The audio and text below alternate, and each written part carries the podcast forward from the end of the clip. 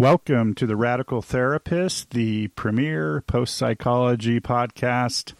And I'm Dr. Chris Hoff, and we are now at episode number 91. And today we are talking collaborative dialogical practice with Dr. Monica Sesma. It's going to be a good one. Uh, but before we get there, I have a quick announcement. Um, on Thursday, May 27th, I am doing a free webinar titled Therapist to Consultant. So if you are a therapist, social worker, counselor, what have you, that wants to take your skills into, and I think there is no better time than now to um, take our skills into organizational systems work. Um, if that's something you are interested in doing, this free webinar would be, I think, very much of interest to you. I'm going to share a little bit about my experience, um, you know, my previous business experience, then being trained as a therapist, then uh, kind of taking these skill sets into uh, organizational systems work. So, if that's something that you would like to explore more, please join me on my free webinar May 27th, Thursday, 5 p.m. Pacific Standard Time.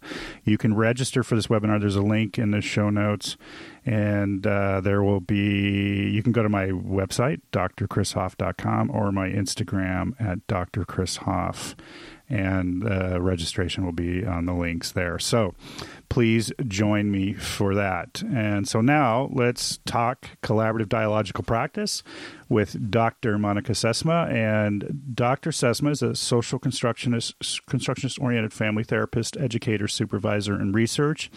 She's an adjunct professor at the Werklund School of Education and the academic coordinator of the Couple and Family Therapy Program at the Faculty of Social Work, University of Calgary. She also works at the Eastside Family Center and the Calgary Family Therapy Center as a therapist and supervisor. Her main therapeutic and research interests focus on relational and systemic work with immigrants, refugees and newcomers. And she pursued her studies at uh, in psychology at the Universidad Nacional Autónoma de Mexico and in the Universidad de las Americas, and has a master's in social work with clinical specializ- specialization at the University of Calgary. She is also a board member of the Taos Institute and, uh, and the Canadian Association of Marriage and Family Therapy. And I have the pleasure of calling her a friend and colleague, and she's uh, wonderful. And uh, let's get to the podcast. Hi, Dr. Sesma. Welcome to the Radical Therapist Podcast. Hi, thank you so much, Chris, for inviting me. I'm excited. Yeah, it's great to see you again. Um, okay, so you recently wrote something, and I've been wanting to get you on this show for a while because I've known you for a while, and I really appreciate the work that you do. And uh, but you wrote something interesting, and and um, it just kind of drove me to try to get you on here and, and talk about your work a bit. But uh, you wrote you wrote something uh, recently for the uh, Taos Institute around collaborative dialogic practitioners as, as infiltrators. But before we get to there, I, I, guess I would like to start by asking you about your background and how you came to be a collaborative practitioner and who was influential to you. Yeah, no, thank you. And uh, so the, the, story about how I got connected with the collaborative dialogic ideas like is long, and uh, but I will do my best to summarize. And uh, so when I was doing my bachelor, and uh, I got introduced to one article from Harlene Anderson and Harry Goolishian. So that was in the, in the late 80s, the um, early 90s and that article and uh, was very impactful to me is maybe you remember about the collaborative and um, uh, dialogic ideas. Yes yes.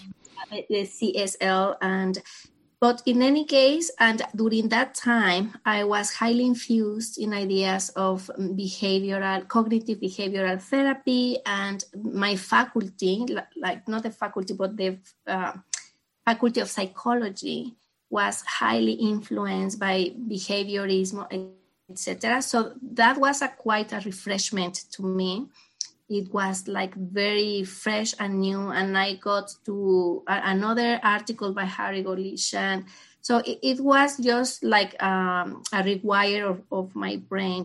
So, and uh, I focused my bachelor thesis on the work of and um, postmodern postmodern ideas in therapy, and I use what what we have available in Spanish from from Harlene and also in English. So I use Harlene and Anderson and Harry Goolishian ideas to largely in in that thesis after that i was like really wanted to be you know close to ideas so i i, I did my own journey on how these ideas were in mexico who was connected with these ideas and uh, it's a very long story but i found that the universidad de las americas where i did my master's and my phd mm. a faculty were, that were connected with harlene anderson so I, I went to do my master's and that there, and I met part of the faculty, Sylvia London, Margarita Tarragona, were teaching in that program. And they opened an organization, Grupo Campos Elíseos, that were promoting and uh, postmodern ideas in therapy and education. And uh, they had like a, a formal training in collaborative practices. So I, I, I am the second generation of that and uh, program. Mm. And so I did my master's. My master's was highly influenced and uh, by um, collaborative um, language systems. Mm-hmm and uh, that it was called during that time. And so practically what, what I feel is uh, I was like the dot, right, within these ideas. Mm-hmm. And, uh, and I see my mentors in, in Mexico, uh, Harlene Anderson is highly influential. And uh, I, I, I know that in Latin America is highly influential, right? In Brazil, in Argentina, and um, and in Mexico there are programs, master's programs there are institutes like independent institutes like many people and uh, promote um, her ideas and uh, then i became faculty with grupo campos elíseos and through the activities of, of grupo campos elíseos they organize uh, for example sylvia london the international summer institute etc so it's as i told you it's a long story my mm-hmm. phd is in collaborative ideas with couples but after that i moved to canada and I felt like an orphan and lonely here, right? Because and a few people knew about Harlene Anderson, but there is not a, a community about her work, mm-hmm. like in Latin America, like in Mexico. So what I did is stay connected with this network, and then uh, I offered myself to be the executive director and. Uh, and to help it's like a consumption of programs around the world so it's like 14 16 uh, programs in different countries that promote uh, collaborative dialogic ideas and then uh, so i have been the, the executive director for since 2015 now so it's, it's a, a long time but but that is what kept me um, connected mm. with uh, not only with collaborative dialogic ideas, but with my mentors, Harlene Anderson, Sylvia London, Margarita Tarragona. It's, it's many mentors I, I think I have, and uh, yeah. Yep. And you have an event coming up, which we'll get to towards the end, but uh, I know mm-hmm. that. But uh, I, quick question: What brought you to Canada? What was uh, what was your intention of going to Canada? you know, and uh, I was a, a, a, professor in my country, right? Mm. And I was mostly doing teaching. I was uh, I was not doing a lot of research, and most people in Mexico, like people that teach in university level, and uh, many we don't do research because there is no money to do research. There is no funding, and, and most of the programs are professionalizing programs and uh, rather than research programs. It's different from north america. I learned that here right? Like like uh, research is the main agenda. Mm-hmm. bringing money to the universities is a, a, major agenda getting publications out there. But the culture in mexico eh, is different. In most universities it's about training practitioners, right? And so I, I was missing that part uh, because I was going to conferences and international trainings, and I was building my international community. Then I, I of course, what we read mostly comes from outside, right? We, we read a lot of what uh, people write in, in English in North America. So I thought during that time that I have and um, ideas and about how to do research. I have my own curiosities, my own topics that I wanted to explore and expand and write about these. Uh, so I, I, wanted to expand, right, my, my skills as practitioner and as academic, as a researcher. So I thought that a postdoc was a good opportunity for me to build those skills that I was not using or I was using very little.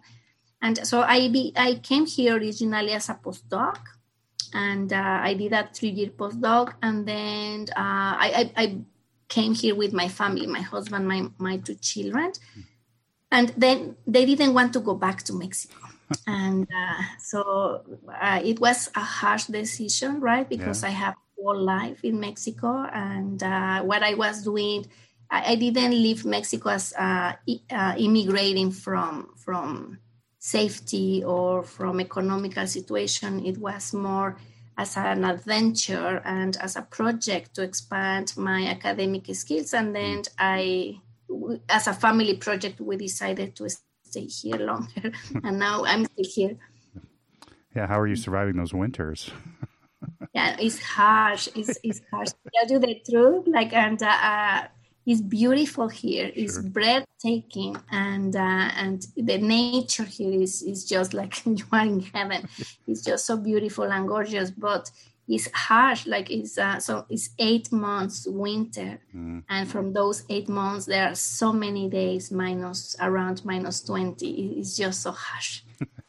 yeah. Well, okay, all right. So, like I said uh, earlier, you have you have written. I'm going to kind of go into your writing a little bit. You've written how collaborative friends and colleagues are magnificent infiltrators, transforming practices within communities and organizations, either in therapy, education, supervision, policy, and research, and of course other fields of practice. Can you say more about this practice of the infiltrator? Yeah, no, for sure. And so the way I see infiltrator and uh, like like if we look for meanings about this word, there are so many. And there are, and I think the, the dominant discourse about, or the definition about infiltrator is more about passing information, right? Like a mm-hmm. spy, right? Like, like bringing information. But, but there are other connotations, other meanings about infiltrator. And, and the one that I'm taking is about being within, with uh, inside, and being influential and uh, doing things to influence ideology, culture, and, um, and and the way I see infiltrators is you are inside and and you are part of, of the group, right? Of, of the relation of, of all the relationships, the community, and uh, we are not just you know like a table or a chair, like we are there making meaning together with others, co-creating with others. And I think, and even me, that I consider myself and um, like shy or introverted, like, and I am there, right? And I think what what we can contribute in in co-creating meaning is is relevant, right? So what what we share, etc.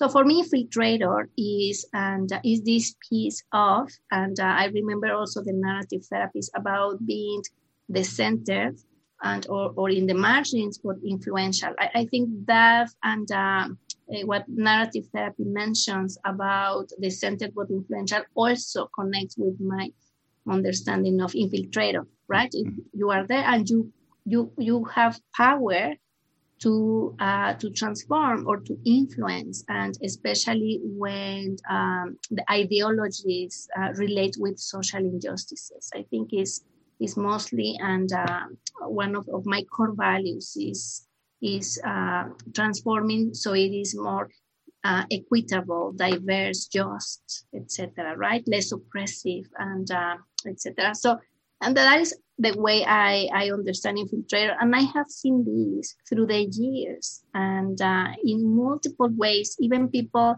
that think that because they, they identify, you know, like in the 80s, in the 90s, like postmodern, and they, they were marginalized. And then maybe through the years, they have been identifying less postmodern, more like social construction and post opposition, and, yes. and uh, but what I have seen is uh, these colleagues and, and friends and, and former students and all these people that connect with these ideas uh, having the capacity to transform those places. And uh, I think one example is what the Relational Research Network is doing and uh, with the Taos Institute, but there is so many examples, like if you follow the work of Marilene Grandesso, for example, in Brazil, hmm. and, and what she does and, and how she has trouble the notions of how therapy should look like, how community therapy should look like, and what she's doing in, in having these uh, collaborative dialogic community groups, right? When, When, when Brazilians come to these meetings and they talk about their issues, and, and I, I was the other day thinking, how and uh, can I bring that to Canada? And maybe it's impossible because of our understandings of and uh, in North America about privacy and ethics and and uh, you know and um, individual information etc so but what i have seen through the years is how uh, people right? Collaborative dialogic practitioners and ask difficult questions and they trouble ideology that is dominant or practices that are oppressive. They trouble those notions and uh, and then something happened some magic happened and then converse, conversations have place negotiations have place and or even you know and um, with you don't need to change policy and to, to transform things right uh, one of the of the articles uh, also that I'm thinking of is the one that uh, you wrote with Justine and Amy and Carmen. Yeah. Mm. And uh, that that article, and uh, also when I read the, the findings, when you interview so many family therapists and in US and within one organization about how how they manage uh, social justice in therapeutic conversations. And one of the, of the, outcomes, I think, from that article is that most people, family therapists, right, they didn't thought of themselves as advocates or as as having a political stance and then and they were very political outside the therapeutic room but not necessarily political inside the the room and then i thought okay and how but how they are changing and uh, therapeutic practices or most of them maybe are teaching in universities and and i'm sure that they are asking the, the difficult questions right to their managers or their directors or, or the people you know that have more power than them to transform those so but i can give you examples and i know that these these are personal or not but for example my my friends in Kanankil in yucatan mm-hmm. mexico mm-hmm. and the, they, they have an, an organization cananquil that train people in therapy supervision education etc but but many of their students sometimes are not necessarily therapists and they work in government. And and and there are so many stories from from alumni from Kanankil alumni that they were in government and they were able to change policy and uh, to improve the, the life or the rights of women, indigenous peoples, and uh, who speaks Mayan and who's not, where like to, to incorporate Mayan culture into programs and or the lo- local culture. So, and uh, you need just to hear the stories from Kanankil and uh, students yeah. that they went into government. It's just fascinating. Yeah, I love that idea of um, training like non-therapists in these ideas, and especially people like you said that have actual. Uh, power in government and what have you, and can do actual change. Not that we can't, but I mean, everybody everybody has influence for change. But yeah, that's a I, I love that idea. I'd love to lo- learn more about that work. Yeah. Um, okay, so you talked about uh, advocacy and therapy gain, gaining traction, and um, and I, I believe that too. That you know, then a, a, lot of this podcast is about that, and people are still kind of feeling their way through as how to do that. And you mentioned the article that uh, I co-wrote with a couple people. Um, but I, I understand you take the stance, of, uh, and I'm really appreciative of this, take the stance of curiosity as advocacy. And I'm wondering if you could say more about how you use questions in this effort. Yeah, and, and so, you know, when I moved to Canada, and uh, to tell you the truth, I felt devoiced, I am silenced, and I was the Mexican who knew nothing.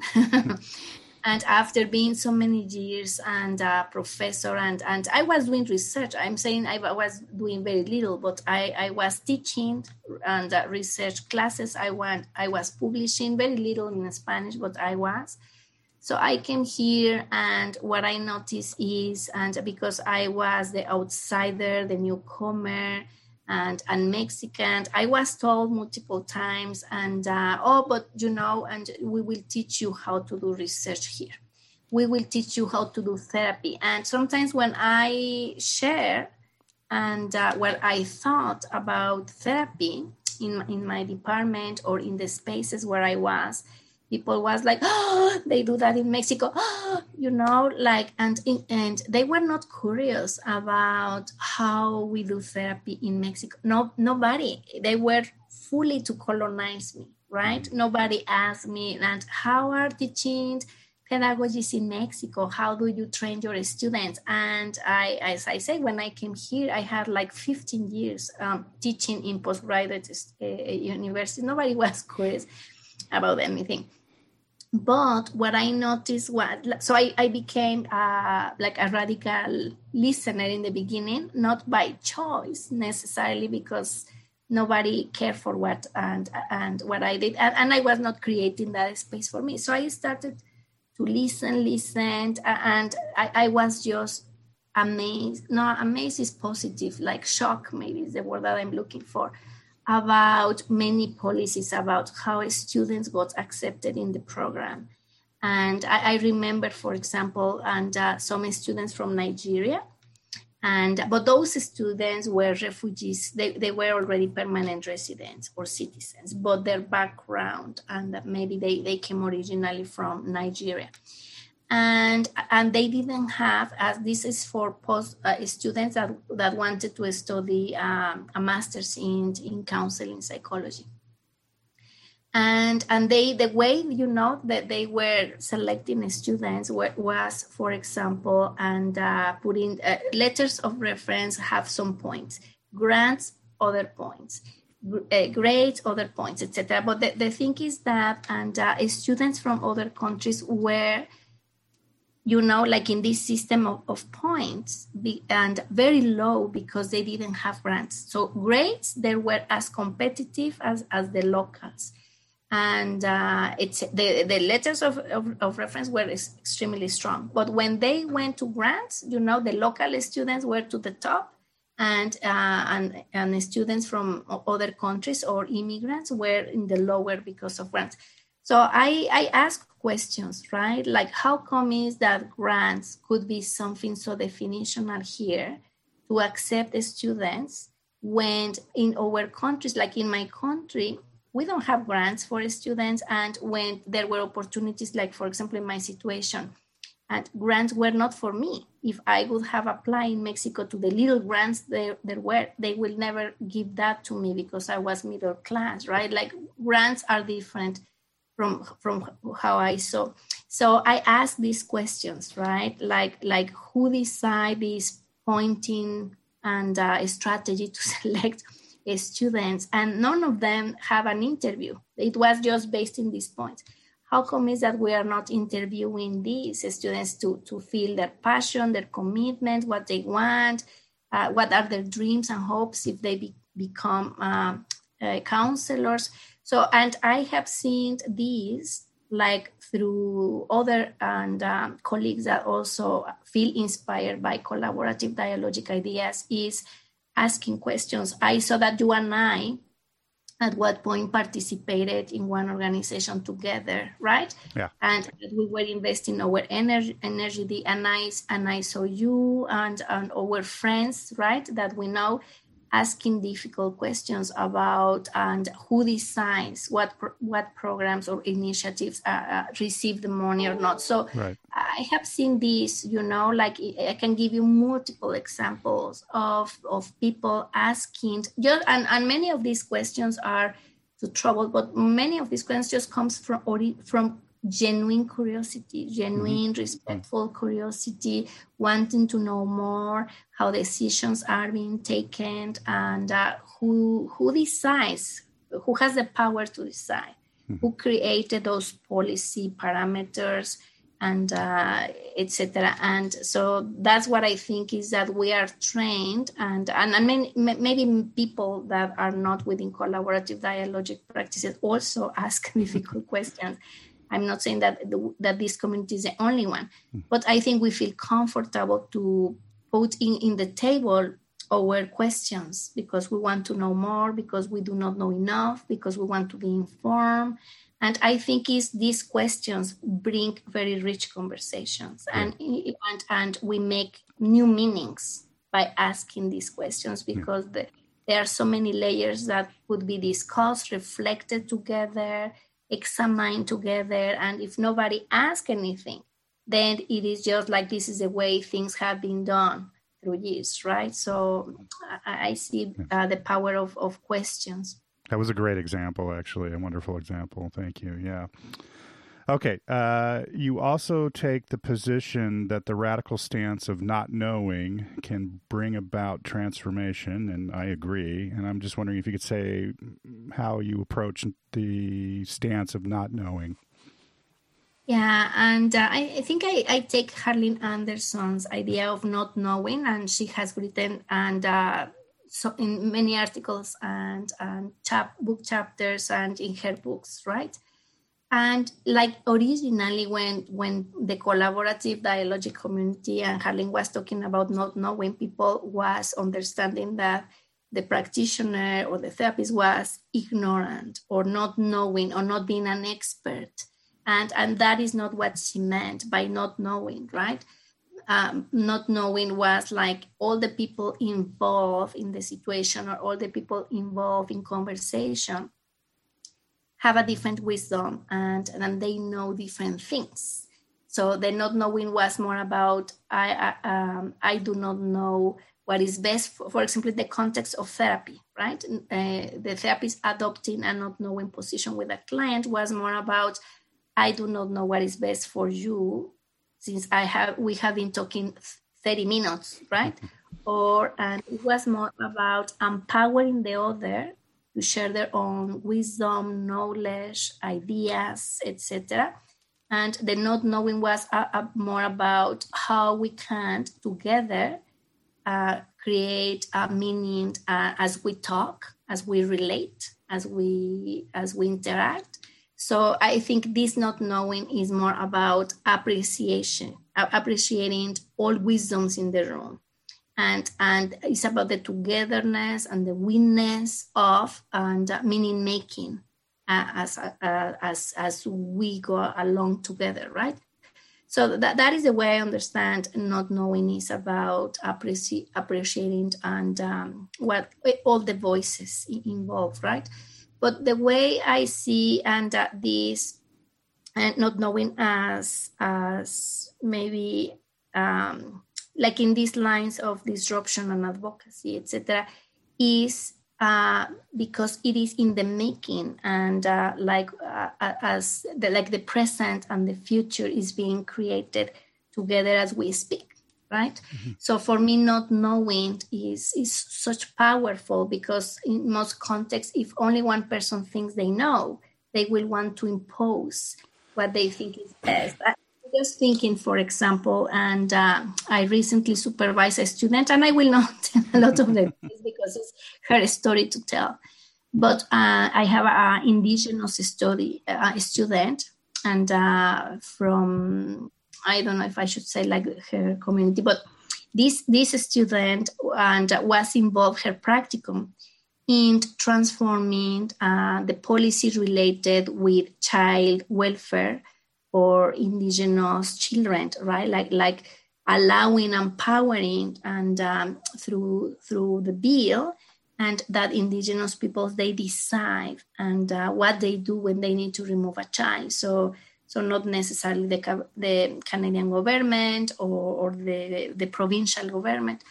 So, and um, and I think her approach, right? She she likes she read uh, uh, Harlene Anderson, and and she found a lot of similarities between Harlene Anderson and indigenous ways of knowing, and in the um, and uh, research as ceremony, and and many concepts that also comes from the wisdom of indigenous peoples. But and uh, what I was to say about not knowing is that, and uh, when she was in conversations about what is best for the indigenous children, when the, the foster systems or the child welfare systems intervene, and uh, she wanted to to know, you know, like share what, what is the perspective of indigenous and uh, people, and they wanted to to to keep the, the children in their community for many things.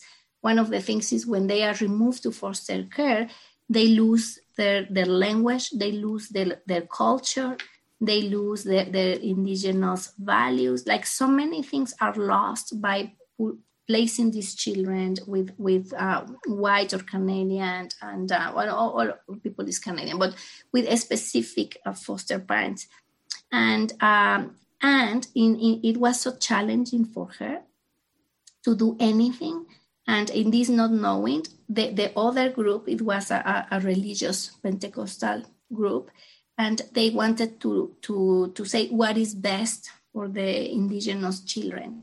Like what is the language they need to learn? What are the, the, the customs the habits the, the practices the cultural practices they need to do? And and some of the things uh, that is very important for this indigenous group is how they practice fishing for example how they do the fishing, how they do the hunting mm. is, is very important for them. And uh, so this is what happened when uh, people do not, you know, like to relate with the not knowing is just one, the, the, the desire, the efforts to impose meaning on yeah. of other. Yeah. So what I think in, in collaborative dialogic practitioners is we try and uh, to create meaning together. So it's not only one knowledge on one way of, of doing or being. Okay, so yeah, you know, we're approaching a time. I think where you know, at least where I'm at in Southern California, things are starting to open up again, and that's going to require us to be out in the world again. Um, and be in conversation again. And, you know, we're coming out of a very politicized environment with a lot of views, a lot of voices and you write about um, conversations with multiple voices and views and i think those are the skills that are that we're going to need as we move into the future right how do we have conversations where there are multiple voices and multiple views and i'm wondering if you have any wisdom for us about how we can get better at those kinds of conversations mm. You know, I think I also got inspired by your last book with with um, Justine. Oh, thanks. about the the I don't remember the title about about the curiosity. Yeah, curiosity. Right? Yep. Yeah, and uh, I think in that book you also and I I, I like how and uh, I found it very no, creative and innovative. But what I think in the lines of of what you and and Justine have been also thinking and reflecting and uh, it's like about how we can be curious about each other and stay in conversation and in this polarized right mm-hmm. and uh, mm-hmm. world how can we maintain that level of connection and and being in relationship so for me and uh, like i know like uh, like in, in mexico is very polarized society because of the new president, and in the US because of your past president, right. and in Canada is polarizing because of the the pro-mask versus anti-mask, and uh, because of the COVID. So, so I, I, think we we have this tendency to just trying to with, withdraw from dialogue and withdraw from collaborating together. And the way I see, you know, and curiosity and radical presence is an invitation for the listening and also for for staying in the table and and and being in dialogue with each other and we do not necessarily need to agree with what other people is thinking or doing and uh, but, but this tendency to be disconnected and, and, and, not listening to what the other people have to say.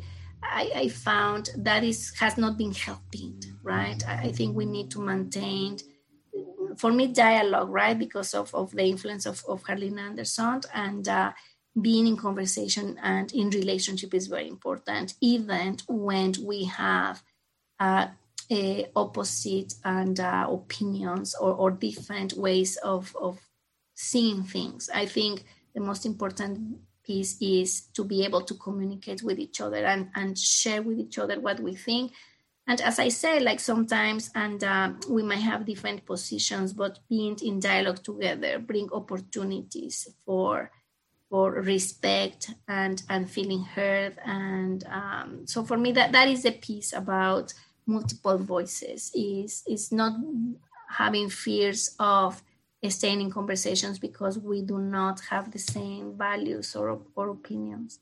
Hmm. Yeah, thank you for that. Okay, um, I'm going to go in our contemporary world. You know, we're opposite. We're talking about this kind of uh, this oppositional way of being that's really kind of, excuse me, have taken over now. Since you you train therapists, what is the future for the therapist still in training or not that wants to practice in a more collaborative way? And do you have any ideas or suggestions about uh, that you can share with them? You know, we're in it, like you said, a very polarized time. But I think some people are going to listen to this podcast and are going to say, "I want to do collaborative dialogical practice. How do I, how do I do that?" Mm-hmm. And uh, one one thing because I have been training and now people for twenty years and. Uh, and training I, I mean is not necessary that i am training them in my model right i am just you know the channel have not written about my preferred ways to do therapy or what i think about therapy i have not written about that so when i teach and i train I mostly use it, and uh, the, the the main models, you know, like the dominant models, the the counseling theories, and and key books in, in therapeutic practices, and, and of course I, I infuse with authors I, I like and I appreciate. But what I have seen is this strong tendency to develop models that that um, tell the, the clinician or, or the therapist what to do what questions to ask, what things to explore, what interventions you can make. And I and I found that the most refined is a, a, a model in telling, in prescribing, right? This is what you do in the first session, in the second session, and this is the questions that you ask to, to provoke change, and this is the interventions in order to maintain change.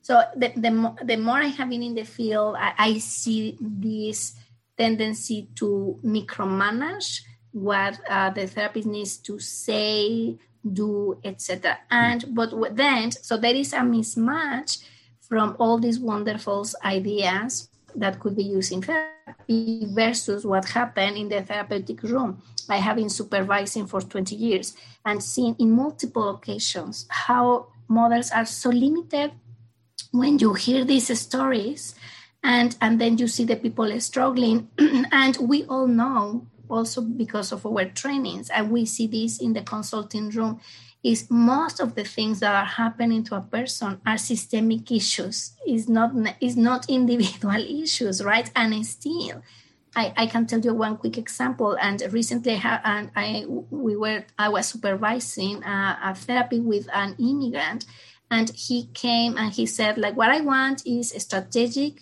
strategies to manage anxiety and panic attacks but then when you listen the story that was his goal i want strategies to manage panic attacks but when we revised the story you saw that this person was a taxi driver in alberta who was beaten by his client, as, assaulted and beaten by, by his client, and all this was recorded in the taxi machine, recording machine, and it was destroyed by the owners of the taxi company. And so he didn't have the evidence of how he has he, he, he was beaten. In this, because he was assaulted and he thought this person for and uh, in, uh, was originally from an Afri- African co- country in Africa, and uh, he has his own triggers for his own trauma because of what happened in, in his in his city, in his country, etc. But in any case, and when you when he unpacked the story about like how the anxiety started, how the panic attack started, then you notice all these injustices since he moved because of violence from his country then he was violented here etc and and the team where I we work as a team the team was developing the strategies to manage panic attacks and and saying okay breathing exercises and soothing techniques and and grounding techniques and all these kind of wonderful ideas that no. I was that were going to help this client but here the issue is, and uh, uh, like saying, like, what would you recommend for people, future or uh, practitioners or current practitioners, is where is our listening? Is and uh, what he needs is soothing, grounding techniques. And uh, what about the rest of the story that is not about shaking and nightmares? and not able to sleep okay that is and hyper ventilating. Okay yeah that is past. And, and we might provide those grounding techniques and breathing and meditation yes. But what about the rest? We cannot dismiss those layers of complexity in our clients stories. So i think for for the future is and uh, is questioning ourselves what are we going to do when when these layers of complexity unfold and when those layers involve social injustices, mistreatment, oppression, aggression, marginalized, and, and exploitation. And I work a lot with immigrants here. And, and most of the stories and the issues they have is, relates with exploitation, right? They, they work a lot. They are being, being paid very little. And most of these issues relate with poverty or being just in this in a disadvantaged economic situation? And what are we going to do with those stories? And what are we going to say? Are we going to provide and uh, uh, meditation techniques only? And, and, and as i say those are important and i believe in those. I, I practice those too. But that should not be enough. Like we need to do something else. We need to be involved and we need to to think differently in how we are going to address the other layers in, in our clients' stories. Absolutely. Thank you. Okay, uh, last question for you, Monica. Um, I'm always curious about this. What ideas, books, films, art, or whatever is capturing your attention these days? What do you, what are you wrestling with? And that is a difficult one because uh, for many things I have been extremely busy mm-hmm. and, mm-hmm. and I have been, been very selective of what I read and what I see just because of, of I don't have a lot of time. But let me tell you that what I have been reading recently and uh, I think mostly this year have been related with Zapatismo. It's a, a Mexican movement and Black Lives Matters movement but not not, the, necessarily the news, right? But because the news are there, and uh, but I was intrigued by by the by history behind the movement. So what I have been reading is about social movements. I think one of the of the I can tell you examples, but when uh, Greta Thunberg and uh, had so much impact on social media, and I knew that she was not the first one in, in interested in making a social movement about climate change. So I wanted to know more about who were the ones that started and uh, being curious about, like not curious, but what, what was the social movement behind Greta? Who were the ones starting to reclaim like we need to do something different and you know it's, it's very fascinating because what i found is it were the indigenous peoples. Indigenous peoples were the, the first ones being highly concerned about what we are doing to the earth, but those voices have been just ignored for years, for decades. They were extremely worried, and indigenous peoples in, in Canada, for example, worried about how the water is contaminated, how they are extracting from, you know, like, and their sacred land being taken for other purposes. So in any case, going back to your question, I haven't immersing myself more in the history of social movements and uh, not like you know climate change, uh, feminist movement, and uh, Black Lives Matter, uh, Zapatismo, like like many. I'm just intrigued how these social move, movements emerged,